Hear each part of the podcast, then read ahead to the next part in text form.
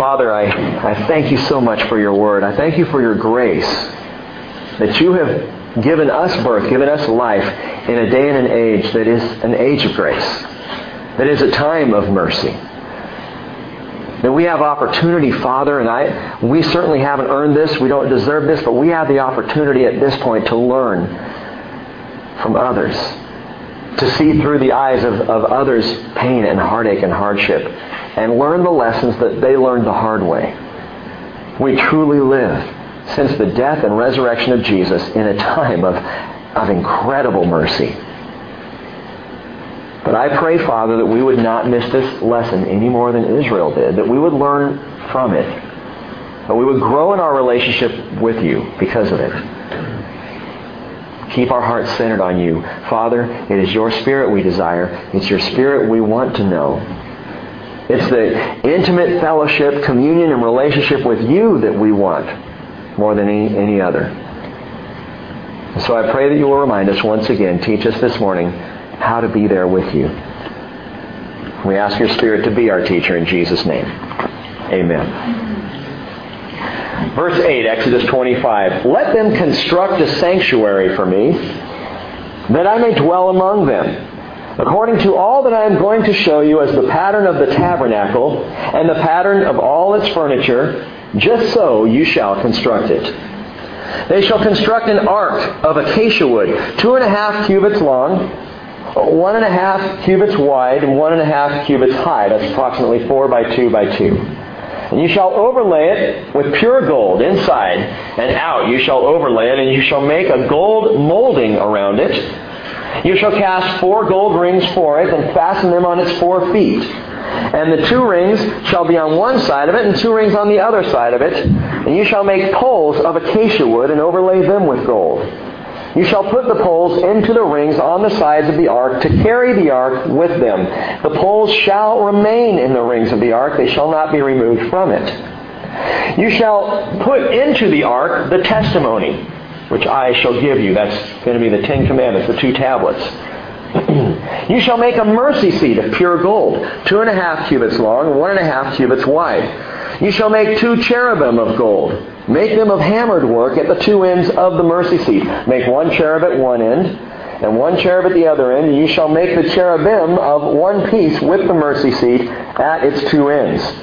And the cherubim shall have their wings spread upward, covering the mercy seat with their wings and facing one another. The faces of the cherubim are to be turned toward the mercy seat.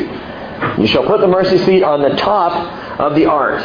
And in the ark you shall put the testimony which I shall give you. There I will meet with you. And from above the mercy seat, from between the two cherubim which are upon the ark of the testimony, I will speak to you about all that I will give you in commandment for the sons of Israel.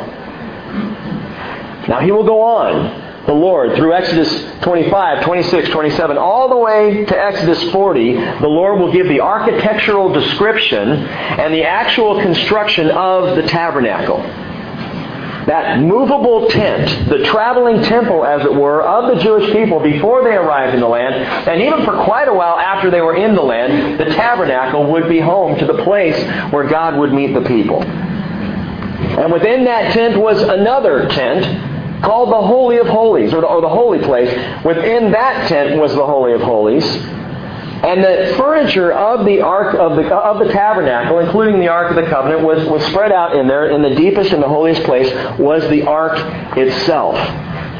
And we're told that once Moses finished overseeing the building of the tabernacle, and once he anointed it with oil, as God had directed, God moved his glory in. Skip over to Exodus chapter 40, verse 34.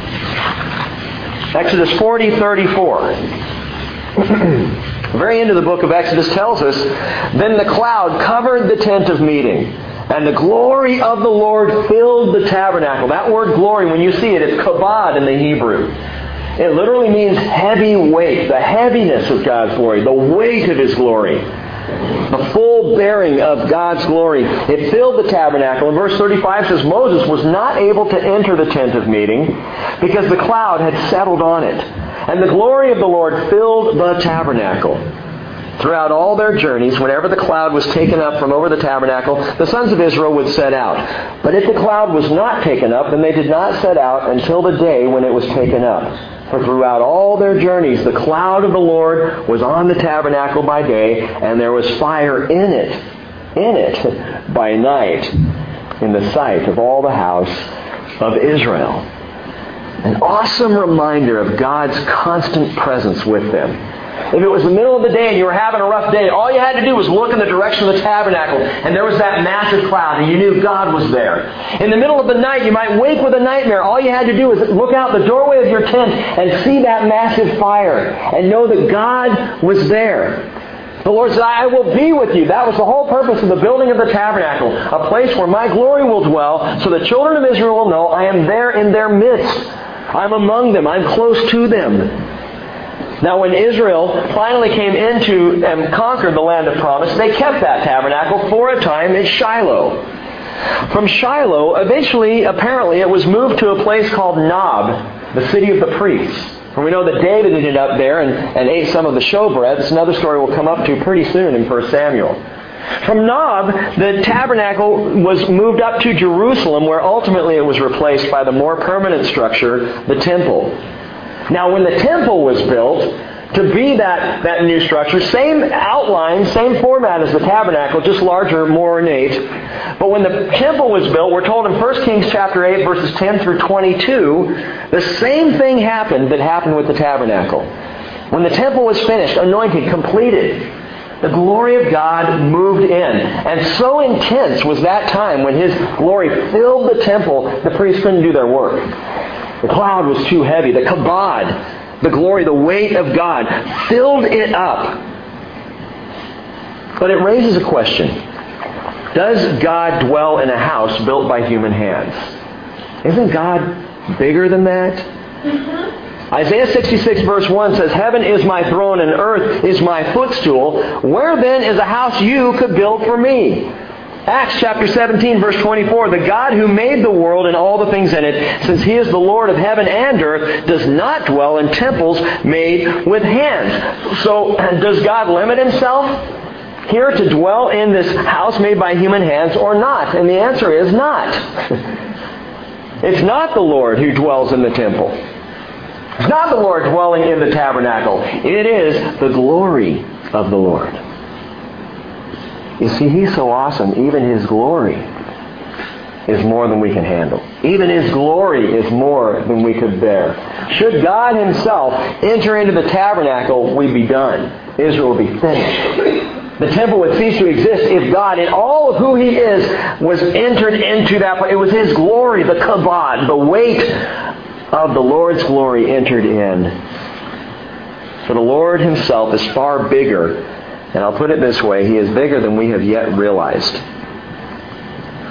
It's easy to say God is big, but He's bigger than, than we know.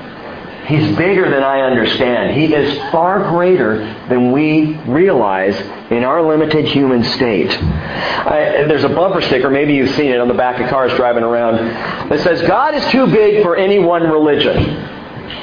You know the indication of that. It's, it's, it's blanket tolerance. It's universalistic uh, concept that all religions, all roads lead to the same end, all rivers empty into the same ocean. It doesn't really matter. God's big enough to encompass all religions. I would agree with the phrase, he's too big for any one religion, but I would add to it on that same bumper sticker, which is why he invites us to relationship through his son, Jesus Christ. Big bumper sticker. God is too big for any one religion, which is why He invites us into relationship through His Son, Jesus Christ. Religion has never been the issue with God. Reality is. Relationship is. Tradition is not the Lord's concern. Truth is. And you and I bring, even this morning, our traditions. Those things that we were raised with, brought up with. Those things that we have held fast to. And what's interesting to me, I've said this before, the further into the Word we go, the more I see my personal traditions falling away.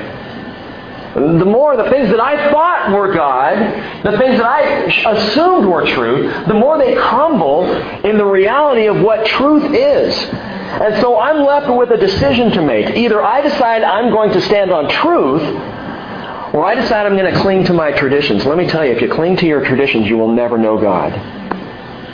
But if you stand on the truth, though there are times where it may be breathtaking, times where it may be a little unnerving, you will know the Father.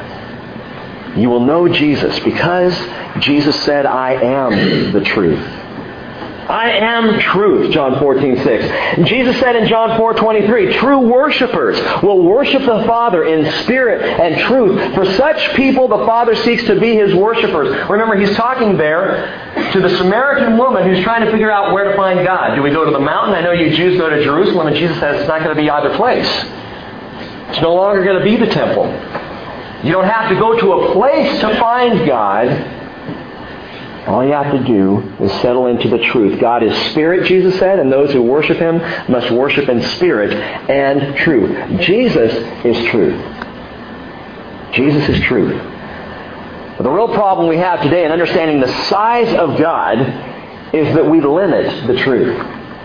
We place human limitations on God the Father and therefore don't understand how vast and expansive He truly is. In limiting God to our own paradigm, our own worldviews, we can miss His grandeur, His greatness. And this is Israel's problem in 1 Samuel chapter 4. Limiting God. Let's, let's go there now. 1 Samuel chapter 4 and verse 1.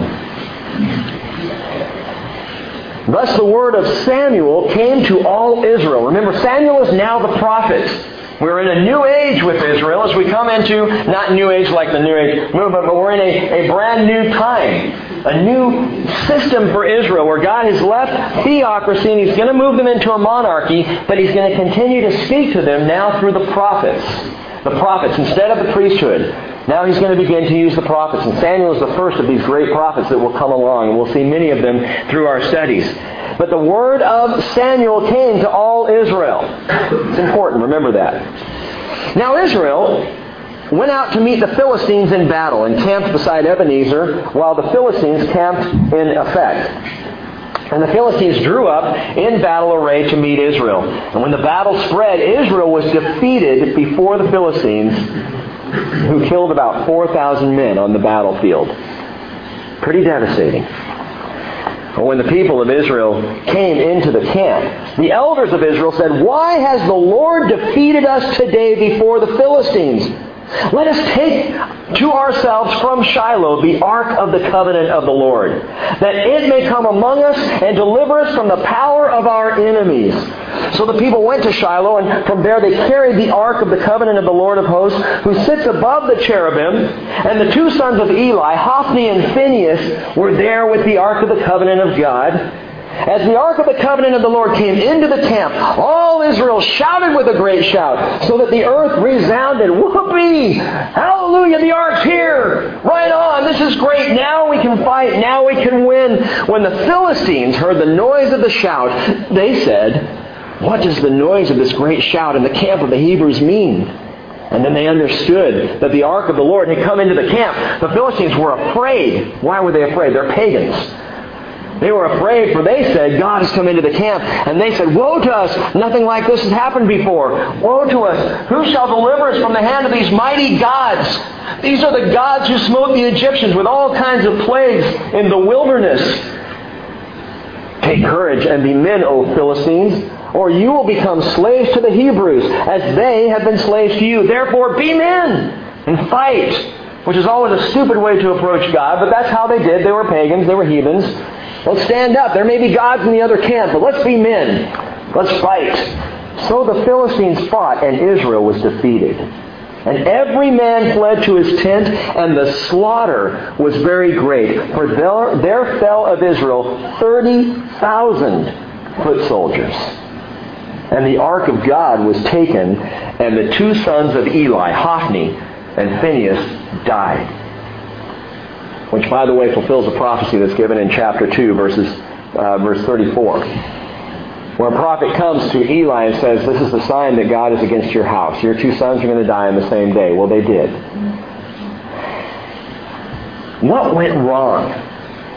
Israel first loses 4,000. They go get the ark with the priests and they come back They have a great time of worship together, and then they learn lose 30,000. What's the problem with Israel? And we can put it very simply. They put God in the box. It's God in a box. We know where the power of God is. It's in Shiloh. That's where you go. Tucked away there in the tabernacle. That's what we need. In the ark. Let's go get him. That's where we keep God. In that little box inside the traveling temple. That's where he is. So quick, dispatch someone, go to Shiloh, get him, bring him back. God in a box. We know how God works. Remember Jericho? We marched around the city. Remember that? And, and we carried the box. God in the box. He must have been with us because the walls crumbled, and so it must be the box. God in a box. Israel's limited experience limited their view of God, and we can do the same thing. We can limit the power of God. We have, amazingly, as human beings, the power ourselves to limit the power of God. Mark chapter 6 verse 1 tells us Jesus went out from there and came into his hometown and his disciples followed him. And when the Sabbath came, he began to teach in the synagogue and the many listeners were astonished saying, Where did this man get these things? And what is this wisdom given to him? And such miracles as these performed by his hands. Is this not the carpenter? The son of Mary and the brother of James and Joseph and Judas and Simon? Are not his sisters here with us? And they took offense at him. And we're told, Jesus said, a prophet is not without honor except in his hometown and among his own relatives and in his own household. And Mark writes, and he could not do any miracle there except that he laid his hands on a few sick people and healed them. He couldn't do any miracles. Jesus was limited by their lack of faith. In fact, the story rounds out in verse 6 that he wondered or marveled at their unbelief. He couldn't. He literally could not perform the supernatural in the face of such faithlessness, such doubt, such unbelief, and he marveled at it. He, he left there just saying, ah, I'm amazed that man can be so unbelieving. When we put God in a box, we limit his power in our lives. When we say, this is how he works, and this is the only way he works, when we say this is what we need of God, we, we miss His greatness and what He is truly capable of, which is far more than we could ever ask or imagine. I want you to think about now for a moment how Israel limited God. Three quick things to note. Number one, they limited the Word of God. They limited the Word. Back in chapter 3, verse 20, it says, All Israel, from Dan even to Beersheba, knew that Samuel was, con- was confirmed as a prophet of the Lord. And the Lord appeared again at Shiloh because the Lord revealed himself to Samuel at Shiloh by the word of the Lord. They limited the word. Who showed up? Who spoke to Samuel? The word now that was given to Samuel to give to all Israel. In fact, verse 1 goes on, Thus the word of Samuel came to all Israel. Now Israel went out to meet the Philistines in battle and camped by Ebenezer, and the Philistines camped in Aphek, and the Philistines drew up in battle array to meet Israel. When the battle spread, Israel was defeated before the Philistines, who killed about 4,000 men on the battlefield. They limited the word. All Israel knew that this guy Samuel was hearing the Lord. They know it. They recognize he is a prophet. He's legit. He's too legit to quit. He is the, the prophet of the Lord. He's speaking. He gives his word. The chapter starts out that the word of Samuel came to Israel. And then they go out and they fight the Philistines. Now here's the problem. I don't believe the word of Samuel was for them to go fight the Philistines. I think the word of Samuel was what the word of so many judges was before him. Repent. Return to the Lord. Had they listened to the word that went out from Samuel, I'm personally convinced they would have understood something, and that is this. The Philistines were God's paddle. And they were about to get spanked. The Philistines were God's rod of discipline. And the Lord often did that. In fact, throughout the times of the judges, we see God using the enemies of Israel to discipline his people. Judges chapter 2 verse 14 said the anger of the Lord burned against Israel, and he gave them into the hands of the plunderers who plundered them. And he sold them into the hands of their enemies around them so that they could no longer stand before their enemies.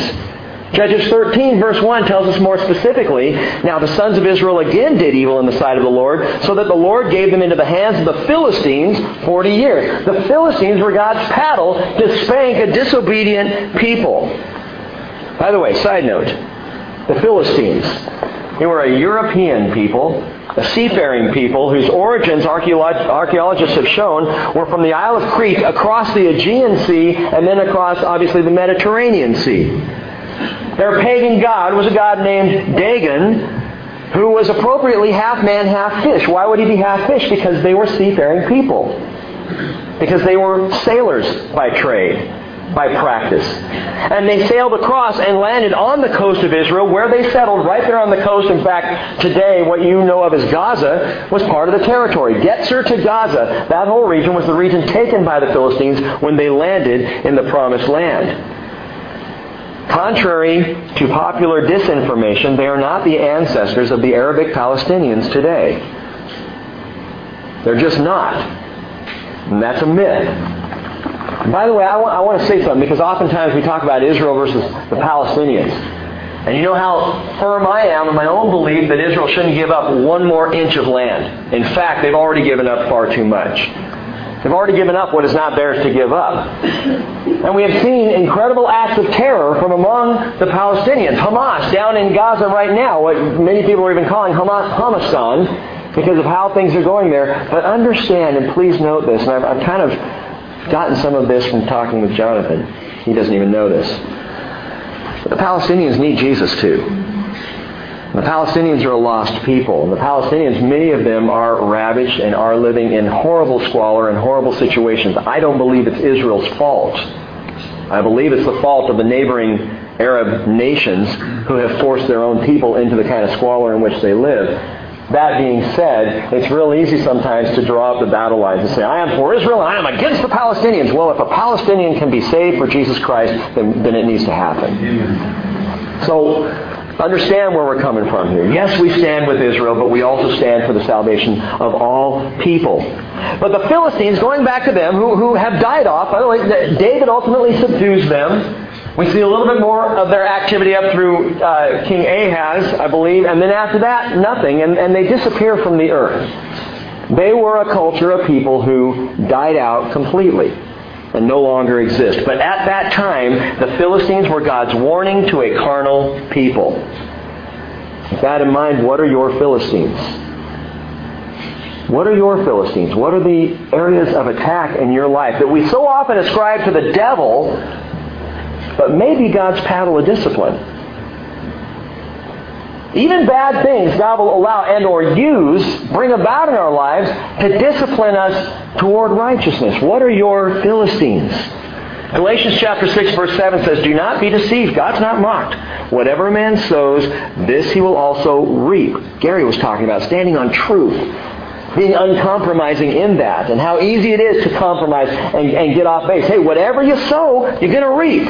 It's a spiritual truth. It is a principle of living where you, whether you believe in Jesus or not, what you sow, you will reap. It does come around. Paul says the one who sows to his own flesh will from the flesh reap corruption. But the one who sows to the Spirit will from the Spirit reap eternal life. Think about this. 4,000 Israelites died in that first battle. I don't think that's a coincidental number. I don't think it just happened to be 4,000. Now you know that numbers are significant in the Bible.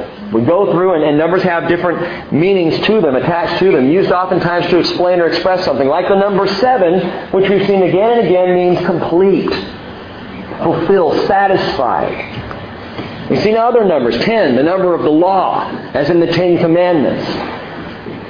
We've seen different numbers used in different ways. Well, the number four is significant as well. The number four is the number of the earth.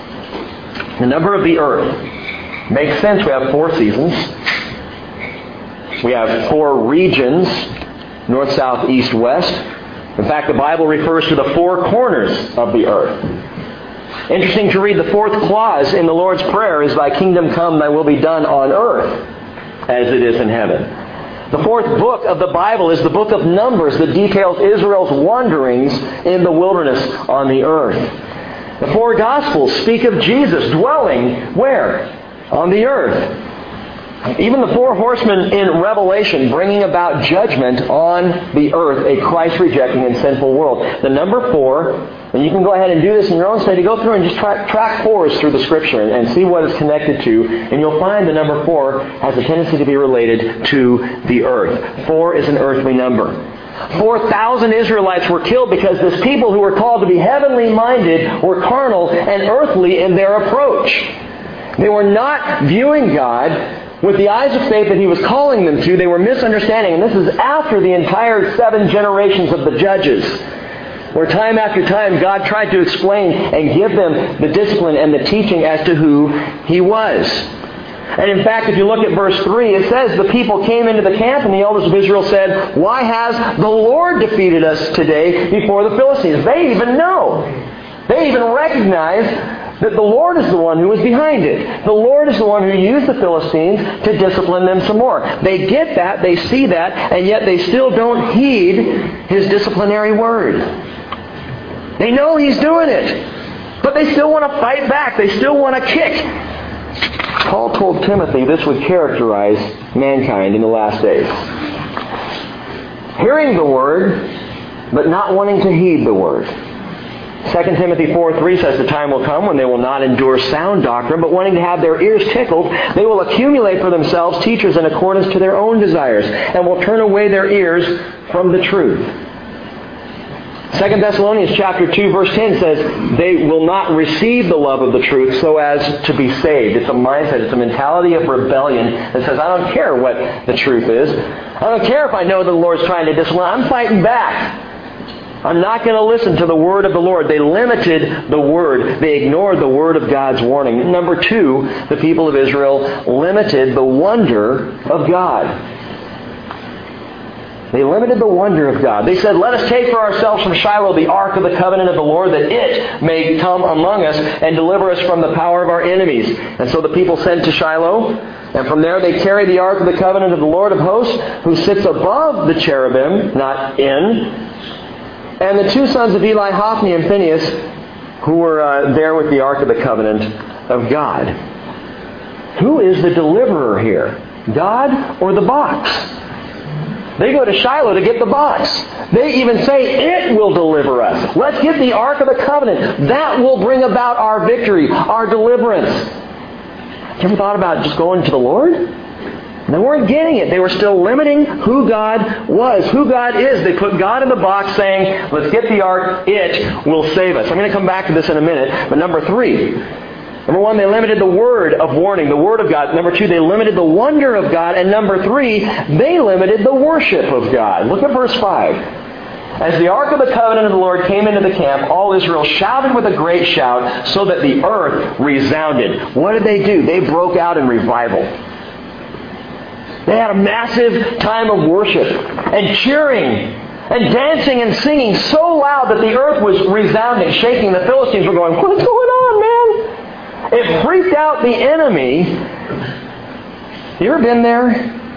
Ever been in one of those worship services where the music was just rocking and the people were dancing and the shout of enthusiasm filled the place and the emotions were raging and you just get caught up until you kind of stop and think for a moment, wait a minute, Who's this for? Who's the focus here? Is it us? Is it the thrill that we get? Israel's jumping and shouting to the point of shaking the hills, but God wasn't even there. They're having revival, but God wasn't even present. Be careful with emotionalism and with human charisma. Because it may just be that emotionalism and human charisma. It's why people will walk out of a church on a rock and rolling Sunday and get to their cars and kind of go,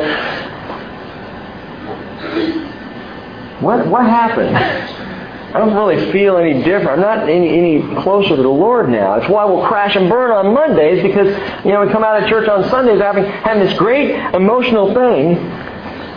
Dang, watch it. You can have a spiritual experience at a U2 concert. You can. I was watching Rattle and Hum this morning. I don't often do that on Sunday mornings. But VH1 Classic, channel 473 on your cable dial. I'm watching, and I saw U2 was on. I love U2, so I'm watching well, Rattle and Hum, and it was really cool. And I'm listening to the song and still haven't found what I'm looking for.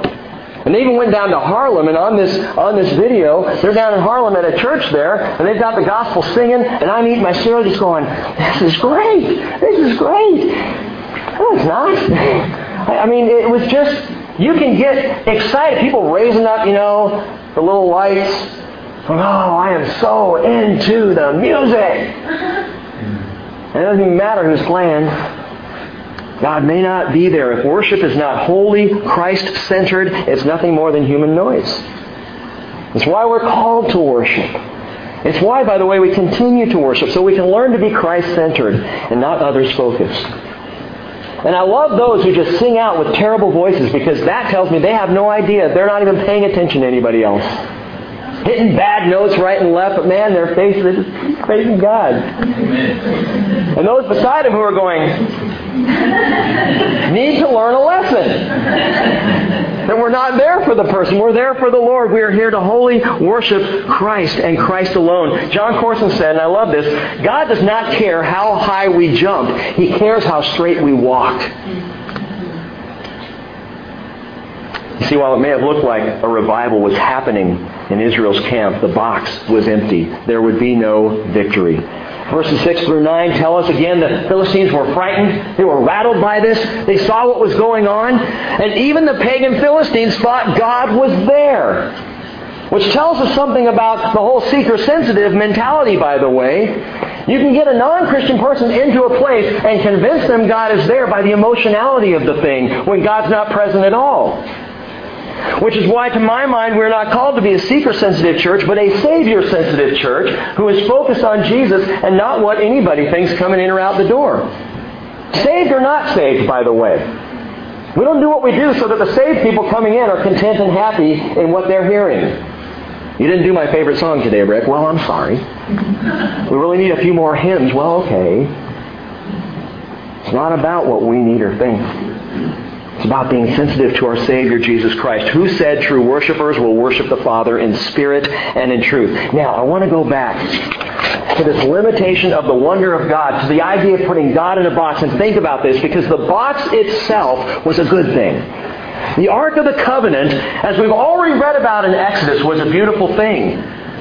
But I need to ask you to consider this morning, may, though you look at who your Philistines may be, the enemies, the attackers, and what God may be using for discipline, ask yourself this question What is my ark? What is my ark of the covenant? How do I put God in a box in the life of faith in which I'm living? Back in verse 3 again, they said, Let us take to ourselves from Shiloh the ark of the covenant of the Lord, that it may come among us and deliver us from the power of our enemies. They say we lost because we didn't have God with us. They rightly say this. So they wrongly concluded we need to get the box and it will be our Savior. It will be our deliverance. What is your ark? What is it that you truly believe is going to bring about your deliverance? What do you believe you can grab hold to that's going to go before you in battle? Is it a favorite Bible study scheme? A way of approaching the Scriptures? Is it a certain program that you're personally sold out on? Oh, we did this at my last church and it changed everybody's life. We've got to do it here. Is it having the right church business plan or sticking to the correct tradition or even being involved in the right church? Well, you can go to whatever churches you want, but my church is the right church. The box will deliver us from our enemies. The box is the key. The barn is the key to our salvation. It's the barn. I wonder when we move off this property and onto another property, will anyone's faith fail because of it? Will we say, oh, we just can't meet God in a different building than that comfy, cozy, cool, and happening barn? Does anyone here really believe that the reason you came to Christ, if, if you did come to Christ here, or the reason you started attending the bridge was because of the barn? Rather than the Spirit of the God of the Holy God who called you? It's not the barn. It's the Lord. And whether we're here or standing outside around the pond or scrunched into the Gilmore's living room or out on a different piece of property in a big ugly metal building because it's all we could afford, can God show up and do what He's going to do? Absolutely, He can. What are our arks? You might be saying, okay, Rick, you're just preparing us to move. No, that's not my point. Here's the thing, and listen closely. This was Israel's problem. This is God in a box in a nutshell. Yeah. When we replace the substance of the Lord with a symbol of the Lord, we've just put God in a box. When the substance, who he truly is, is replaced by the symbol. Colossians chapter 2 verse 16, Paul said, Therefore, no one is to act as your judge in regard to food or drink or in respect to a festival or a new moon or a Sabbath day things which are a mere shadow of what is to come, but the substance belongs to Christ. The substance is Jesus. We replace the substance with the shadow anytime we are more into spiritual trends than spirit-led trust. You see the difference? I'm, I'm, trending after what's happening in the church today. The recent buzz, the, the most immediate thing to come down the pike. That's what's going to save us. That's the new thing. That's, that's what we all need. That's why I'm so skeptical about the newest thing that happens in the broader church.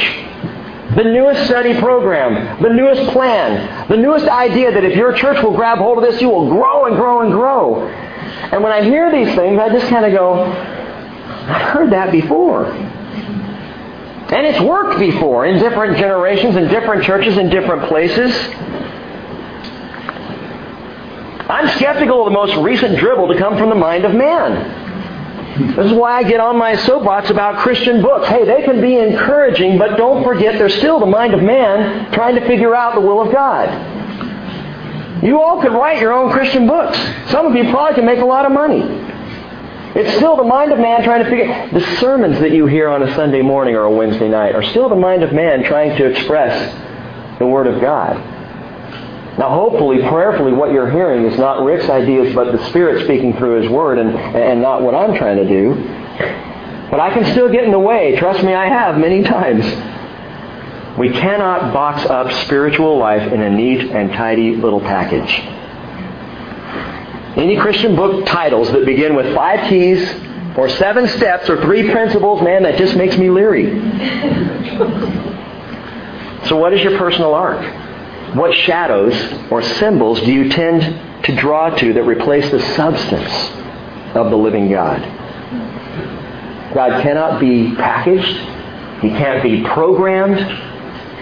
He cannot be produced. Now remember, the ark is a good thing. It was a very good thing. But it could not lead to victory. Only He could bring about the victory.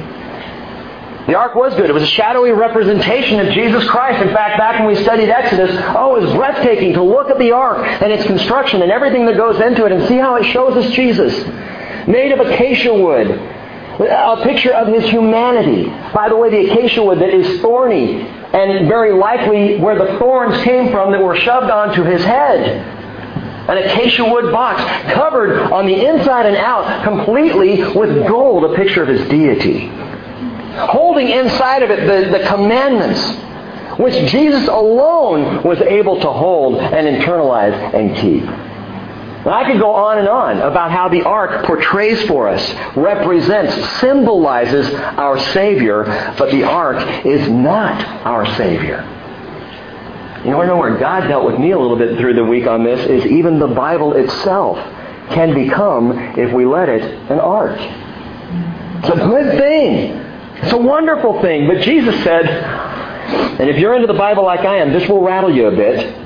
John chapter 5 verse 38, he's talking to the Philistines and he said, You do not have his word abiding in you, for you do not receive him whom he sent. You search the scriptures because you think that in them you have eternal life. Hey, it's these that testify about me. He says, You're unwilling to come to me so that you may have life. He I'm standing right here and you're off doing Bible study and I'm right here.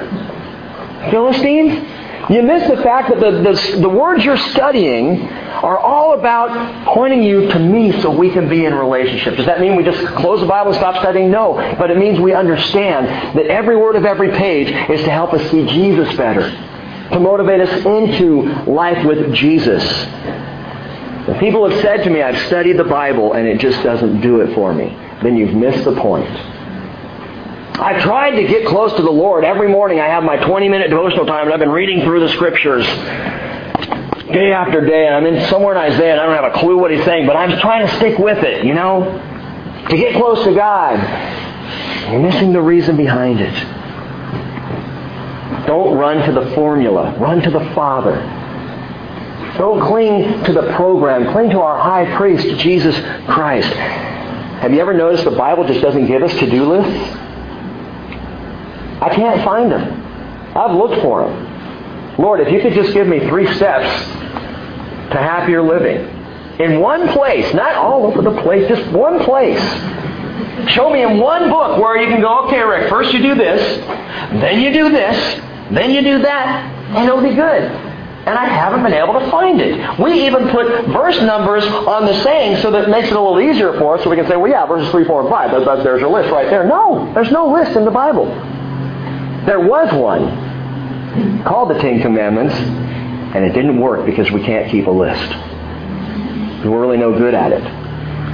The Ten Commandments were good, but they were a shadow of the substance and not the substance. They were there, as we read at the beginning, Galatians 3, to point us to Jesus, to bring us to the Lord. Which is why Jesus said, I believe, in John chapter 3, verse 8, the wind blows where it wishes, and you hear the sound of it, but you do not know where it comes from and where it is going. So it is with everyone who's born of the Spirit, and that sounds so loosey-goosey. Doesn't it? It's because God wants us to trust Him and not rely on plans or programs or schemes to figure Him out. So many churches will have in the back a belief statement published. So you can read it and go, okay, this is what this church is about. We don't. Why? Because you're going to have to come here to figure out what this church is about. And if you don't want to, that's okay. But the Lord says, I want you to come to me and not in a week, not in a month, not in five or ten years, but in a lifetime, I want you to discover who I am. Let's walk together. Yeah, but Lord, I, I need a list for this week. Let's just walk together. Yeah, but if you can just tell me what to do about this one thing, how about we just walk together? Leave the ark at Shiloh and come to me and talk to me. The Lord wants us, gang, to be spirit led spirit filled, spirit sensitive. 1 Corinthians chapter 2 verse 12 says, Now we receive not the spirit of the world, but the spirit who is from God, so that we may know the things freely given to us by God. Which things we also speak, not in words taught by human wisdom, but in those taught by the Spirit, combining spiritual thoughts with spiritual words. But Paul says the natural man, the earthy man, the natural man does not accept the things of the Spirit of God, for they are foolishness to him, and he cannot understand them because they are spiritually appraised. And by the way, carnality loves a good formula. The flesh loves a great program. Did you notice who was there in Shiloh and who readily came along with the Ark of the Covenant? It was Hophni and Phinehas. Two of the most carnal priests in the history of Israel. And they were on board immediately. Oh, the ark to go to victory? Yeah, we'll be part of that. For one thing, it'll make us look good. So off they go, supporting this whole ridiculous idea, these evil sons of Eli. And by the way, if you weren't with us, 1 Samuel chapter 2, verses 12 through 17, and verse 22 will detail their carnality. How lustful and sick these two priests were. But as priests, they should have known that the ark was forbidden in battle, except in the case of the Spirit-led battle against Jericho, which was God's call. In every other case, the ark was not to be taken into battle. In every other case, the priests were not supposed to go to war. They should have known these things, but the natural carnal man loves God in a box. Because there God is definable and workable, and I can make Him do what I need Him to do when I need Him to do it. And when I don't, I can go back to my place in the Galilee and leave Him at Shiloh, nice and safe and secure for the next time I think I need Him. The flesh loves a good measurable formula, a great proven program. But 1 Corinthians chapter 2 verse 15, Paul goes on and says, "But he who is spiritual appraises all things, yet he himself is appraised by no one." What's he saying? He's saying the spiritual person views life from a spiritual perspective.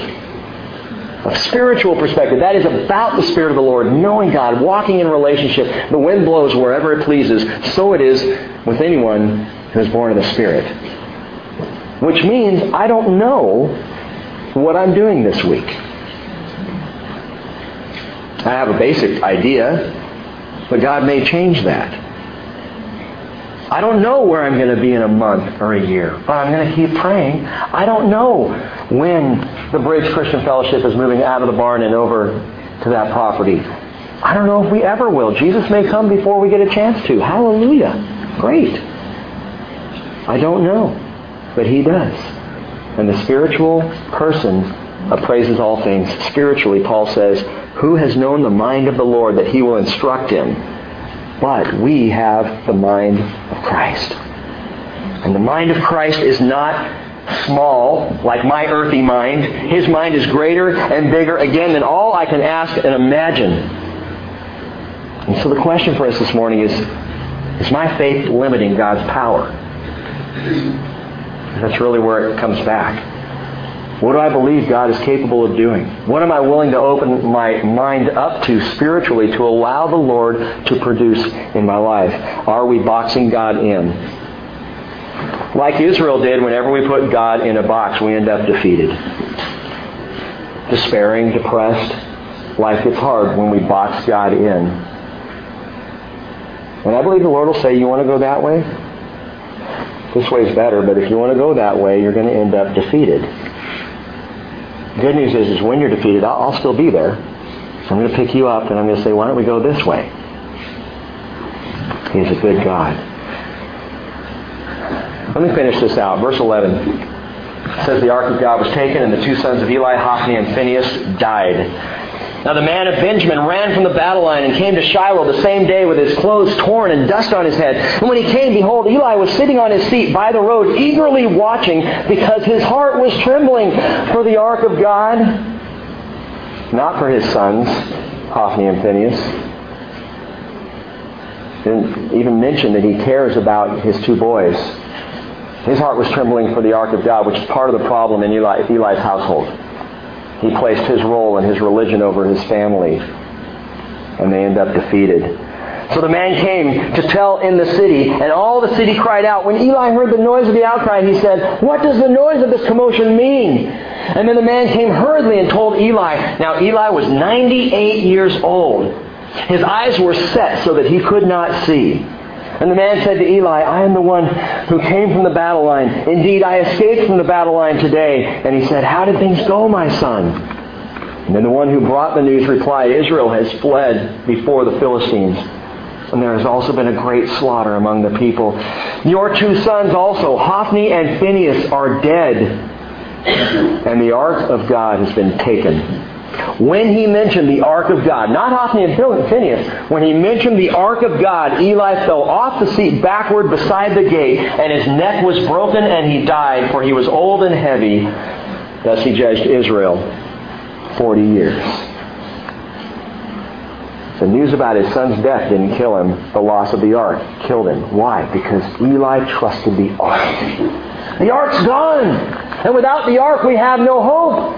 The ark is our Savior, God in a box. God in a box. But watch this. Verse 19 says, When his daughter-in-law, Phinehas' wife, she was, she was pregnant and about to give birth, and when she heard the news that the ark of God was taken, and that her father-in-law and her husband had died, she kneeled down and gave birth, for her pains came upon her. And about the time of her death, she dies here giving birth. About the time of her death, the women who stood by her said to her, Do not be afraid, for you've given birth to a son. But she did not answer or pay attention. And she called the boy Ichabod. Kabod. The glory, weight, the glory of God. Ichabod. Saying, The glory has departed from Israel. Because the ark of God was taken, and because of the father-in-law, of her father-in-law and her husband, she said, the glory has departed from Israel, for the ark of God was taken. And to me, the final tragedy of this story is far worse than even the first or the second one. It's that when the Israelites boxed God in and the box was taken, they believed the glory was gone. And they couldn't see him. E kabod, glory gone. Was it? Was the glory actually gone because the box was taken? Is God so limited that as the Philistines go off with the ark, he's like, oh, oh, Israelites, help, save me? or is the glory still where it always was? Still present as God was ever present. Listen, if your most recent formula fails, does that mean the Father is rendered impotent? Yeah, but we, we tried this whole scheme, this plan for the church, and it fell apart. God must not be with us anymore. If your ideal of life comes apart at the seams, does that mean that God's just not able to help you? If my methodology, if methodology is proven wrong, is not Messiah still right? Isn't he still glorious? Gang, the truth is, when all is said and done, only one truth stands. Jesus says, I am the way and the truth and the life. No one comes to the Father but through me. Not through the ark, not through the priest, not through any symbol or shadow, but only through the substance, who is Jesus Christ. Let's pray. Father, we need this reminder to walk with you and not to look for plans or ideas or methods that so often serve to take our minds off of you. Father, I pray that you would teach us how to use the good things you've given us, the provision, even the ideas among us, how to use those things for your glory, but not to, Father, assume that they replace or contain or hold your glory. May we truly learn to be people of faith who spiritually appraise all things. In Jesus' name, amen.